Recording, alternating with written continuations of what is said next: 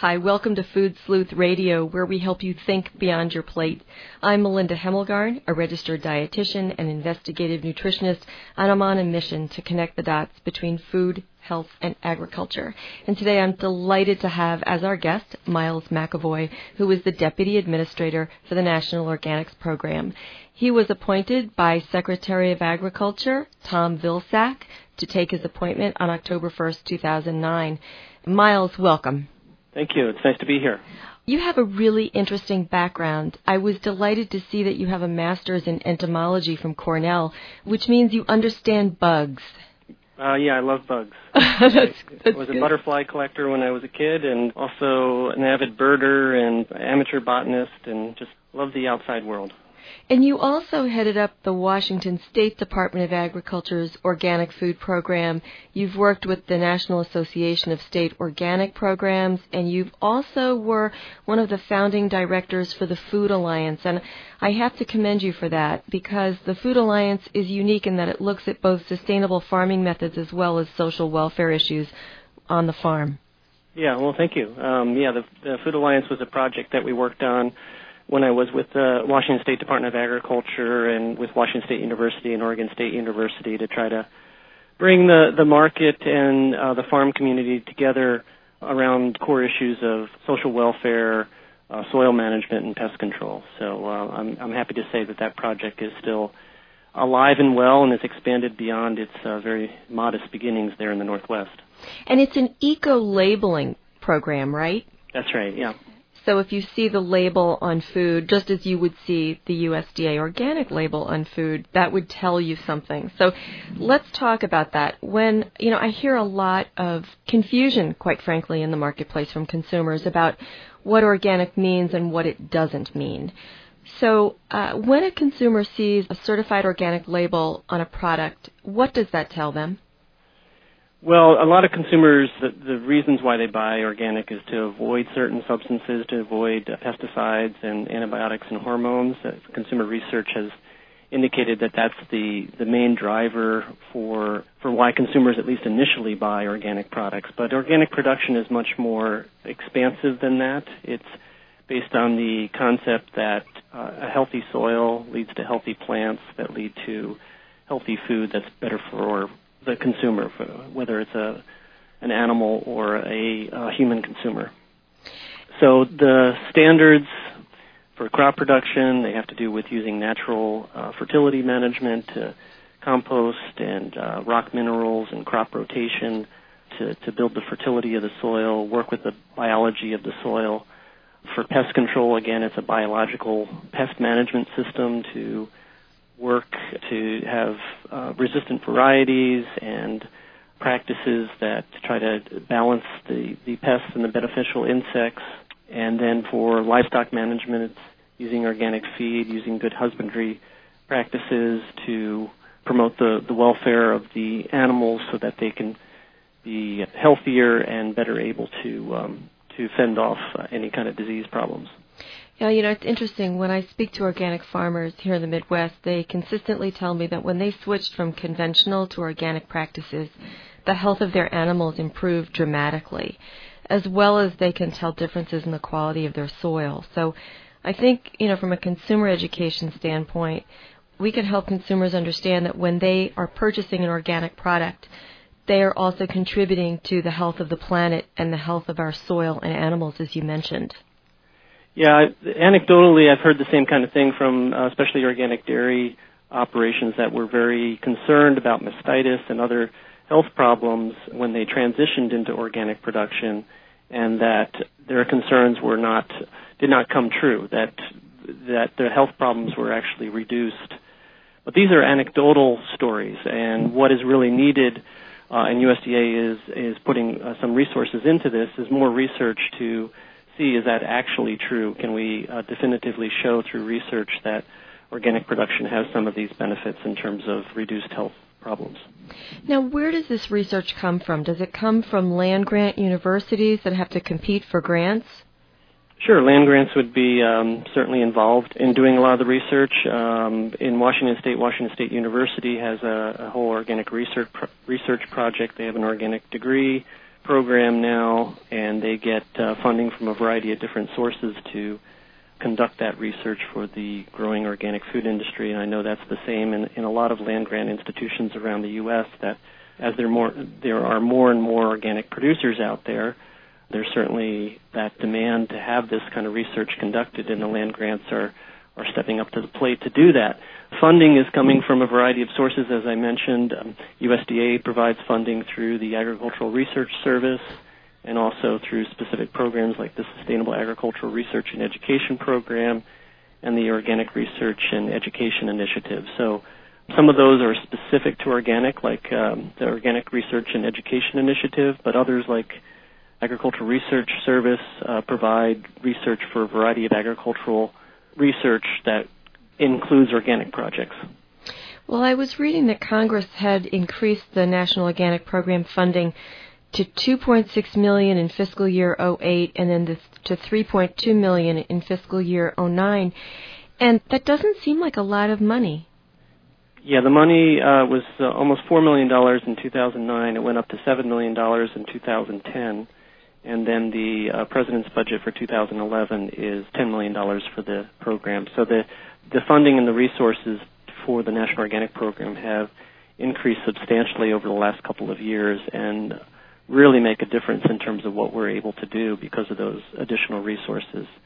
The previous administration really struggled because they just didn't have very much money to run a, a global National Organic Program that was responsible for protecting organic integrity both in the U.S. and for products being shipped in from overseas. So they had a, a, a staff of between six and eight people between 2002 and 2007 to run this program, and that just was not sufficient.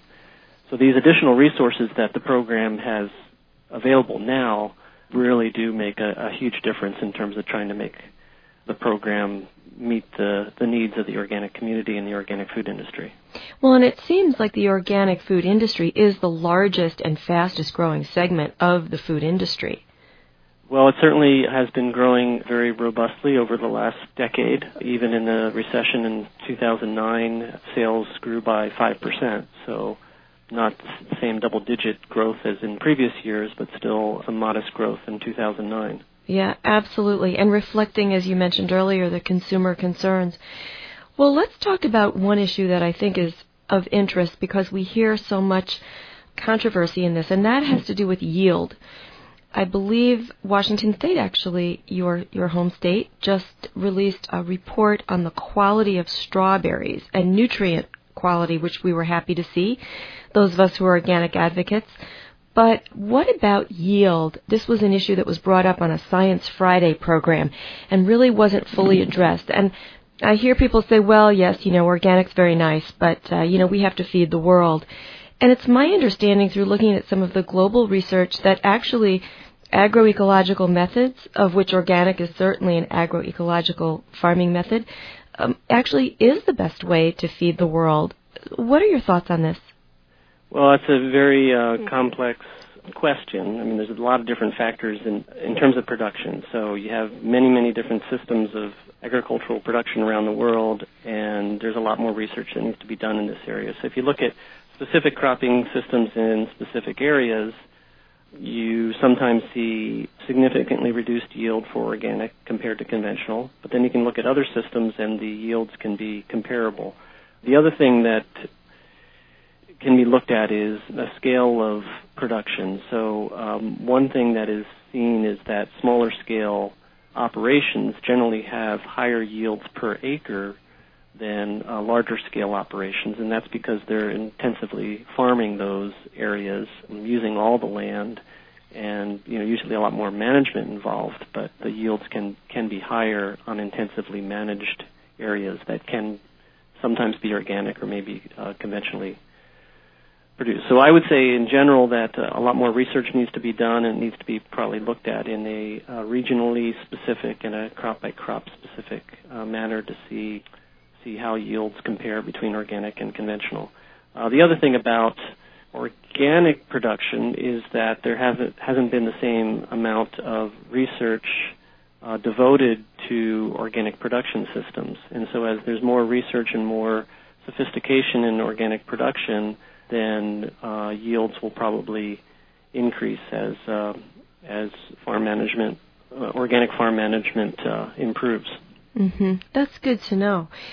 Because I think that it's one of the barriers. You know, I, I had mentioned in an email to you that I had been out in California and I was looking for some organic fruit because I, I didn't want to consume a lot of pesticide residues and I wanted to support organic farmers. And I stopped at one fruit stand and the gentleman at the stand said, No, we proudly don't have organic fruit. It's because we feed the world. And I felt like that was really an unjust attitude to have about organic agriculture. Well, that's certainly a number of people's opinions. Um, there's certainly a lot of farmers that rely on conventional farming techniques to produce quality products that feed a lot of people. And there are certainly areas of the country where organic production is going to be quite challenging because of uh, pest and disease pressure. So, uh, for instance, being new to the southeast, uh, there's a lot of a lot of great peaches that are produced in this area, but they also have some some very challenging pests, disease and insect pests that make it very difficult to produce those organically. Yes, you're right. And we hear the same story in the Midwest having to do with the rain and the fungus problems. Right. If you're just joining us, we're speaking with Miles McEvoy. He's the Deputy Administrator of USDA's National Organic Program. Miles, I wonder, being that you've been in this job for a while now, what are some of the challenges that you see to the organic food and farming industry? Well, the challenges that we have here at uh, at the National Organic Program are really continuing the oversight of um, the certified operations, providing clear guidance to certifiers and organic producers and handlers of how to comply, what, what the standards say, and how to comply with the standards. Because we firmly believe that uh, the vast majority of organic producers and handlers are compliant with both the intent and the the details of the of the standards and just really need to understand those standards completely in order to be fully compliant. And be, so we're doing a number of things to provide information, provide training to certifiers, provide information to producers and handlers so that they can be successful. One of those is we created a quality manual to it's kind of our quality management system to uh, meet international requirements for accreditation and certification systems. That's in the we're being that's being implemented, and we're having the National Institute of Standards and Technology come in to audit the our program to make sure that we're effectively managing the program and our oversight over certifiers. The next thing we're doing is we have a, uh, a program handbook now that we just published last week, which uh, puts in one place all the uh, policies and interpretations and guidance and instructions so that certifiers and organic producers and handlers have one place to go for information about the standards, the interpretation of the regulations. And we'll be working on expanding that and putting in additional topics in the future to have that as, as robust as, as possible. We also have a project that we're working on with the with ATTRA, the Alternative Technology Transfer for Rural Areas program, to provide uh, record keeping forms and organic system plans um, to, to, update those and, and provide those for producers and handlers so that they know what the requirements are, can fill out the forms, and have record keeping forms that will demonstrate their compliance with the standards. And then we also have uh, draft guidance that we are will we will be publishing on certain topics, and those topics will go out as draft. There'll be a 60-day comment period, and then they'll be incorporated into the into the handbook eventually. The other projects that we're working on is we continue to work with the National Organic Standards Board to clarify their recommendations of uh, on standards and and new regulatory areas. For instance, we'll be working on uh, new rules for the origin of livestock, for for apiculture, for mushrooms, uh, and then eventually for aquaculture. Uh, there has been a final recommendation on organic aquaculture from the National Organic Standards Board, uh, and we'll be working in terms of putting that into rule over the next couple of years. So those are a few of the projects we're working on. I, I guess the other big challenge is how to have adequate oversight over this uh, worldwide system of uh, production and handling and distribution. We have everything from a small producer that's uh, doing direct marketing to you know large uh, multinational uh, organizations that are doing uh, organic production and distribution. And though the vast majority of producers and handlers are in full compliance with the regulations, there are those that are not following the regulations. Sometimes that's a minor problem, but sometimes there's fraud of conventional product that's sold as organic, and that happens on both small farms and um, large businesses as well. So it's not something that just we're concerned about in terms of large operations. We're also concerned about that in terms of small operations. At Washington State, we certainly saw both. We saw uh, a small fruit producer uh, buying conventional and selling it as organic, and we saw larger farms uh, buying conventional mint and selling it as organic. So hmm. Scale does not really come to play when um, when fraud is is a concern. And unfortunately, when one of those fraudulent mishaps, which are rare, as you say, when that gets into the press, it gives the whole program a bad image. Right. So it, it's unfortunate. Well, we should probably talk about one challenge, and that has to do with our seeds. And I, I was at a Seed Alliance meeting, believe it was a year ago, at the Midwestern Organic and Sustainable Education Service meeting. There was a great deal of concern about having access to germplasm and having uh, the availability and adequate supply of organic seeds. How is the National Organic Program looking at that? Well, there is a recommendation from the National Organic Standards Board uh, in terms of further refinement of what certifiers and producers need to do in terms of using organic seeds. That is something that we will eventually incorporate into the program handbook. We don't think there's any additional rulemaking that we'll need to do in that particular area. In my experience in Washington State, the availability of organic seeds has increased uh, substantially over the uh, the last dozen years. More and more organic producers are using organic seeds, and that that trend will continue. And there's also areas where the availability of organic seeds is not really out there.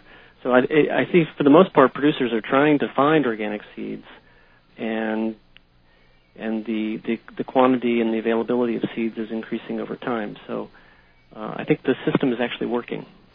So if I go to the grocery store, I'm a consumer, and I buy an organic food. It could be, I'm not talking about a packaged product now, I'm just going to buy some vegetables.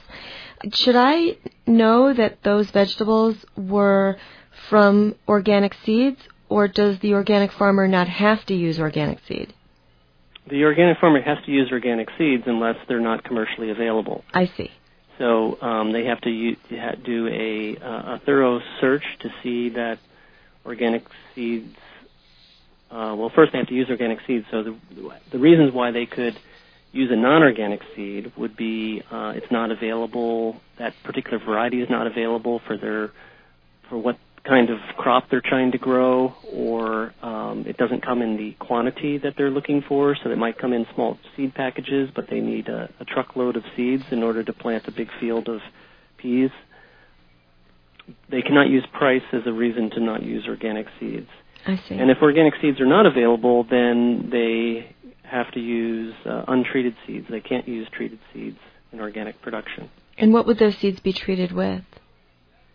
Well, actually, they can use seeds treated with approved substances. So some of the things that organic growers could use would be like inoculants for um, rhizobial inoculants or uh, natural natural substances that uh, help to reduce uh, disease.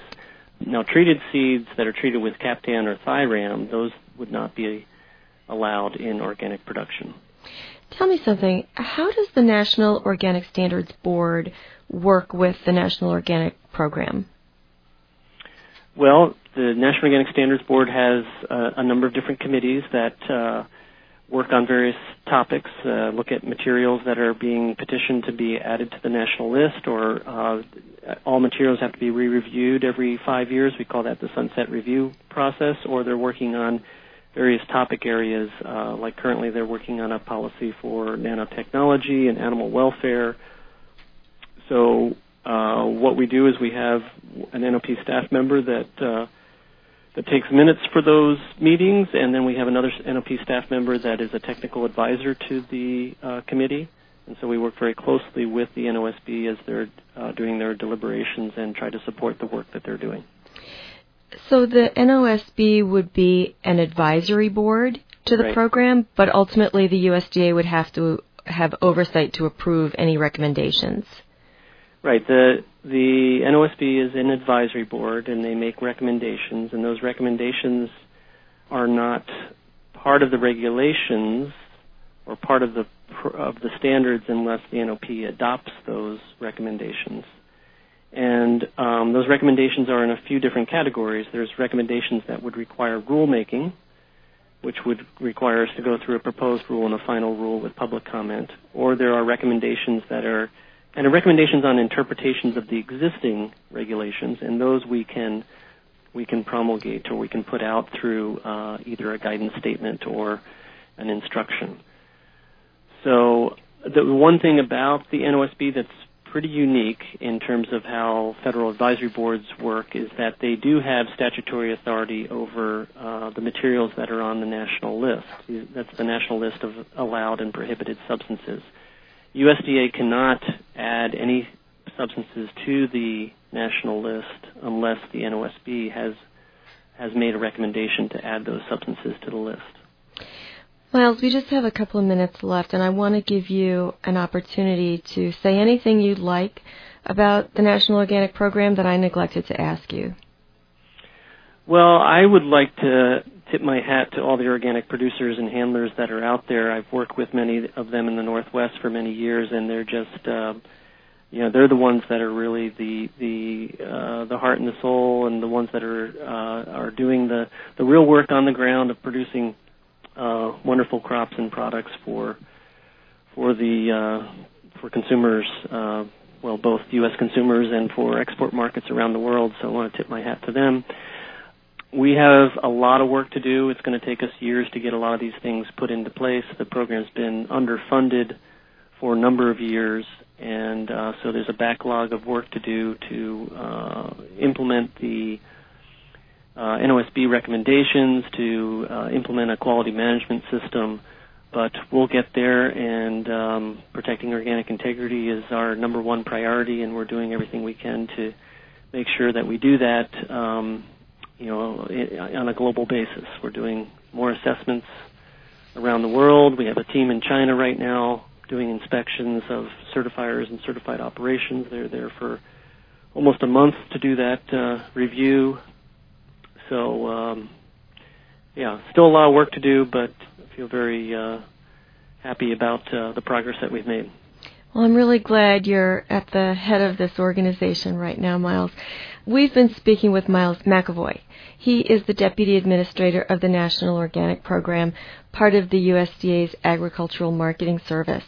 Um, Miles, I want to thank you so much for your time. I want to thank our listeners for joining us and remind everyone that Food Sleuth Radio is produced at KOPN Studios in beautiful downtown Columbia, Missouri. Miles, thank you for being with us today. Sure, no problem.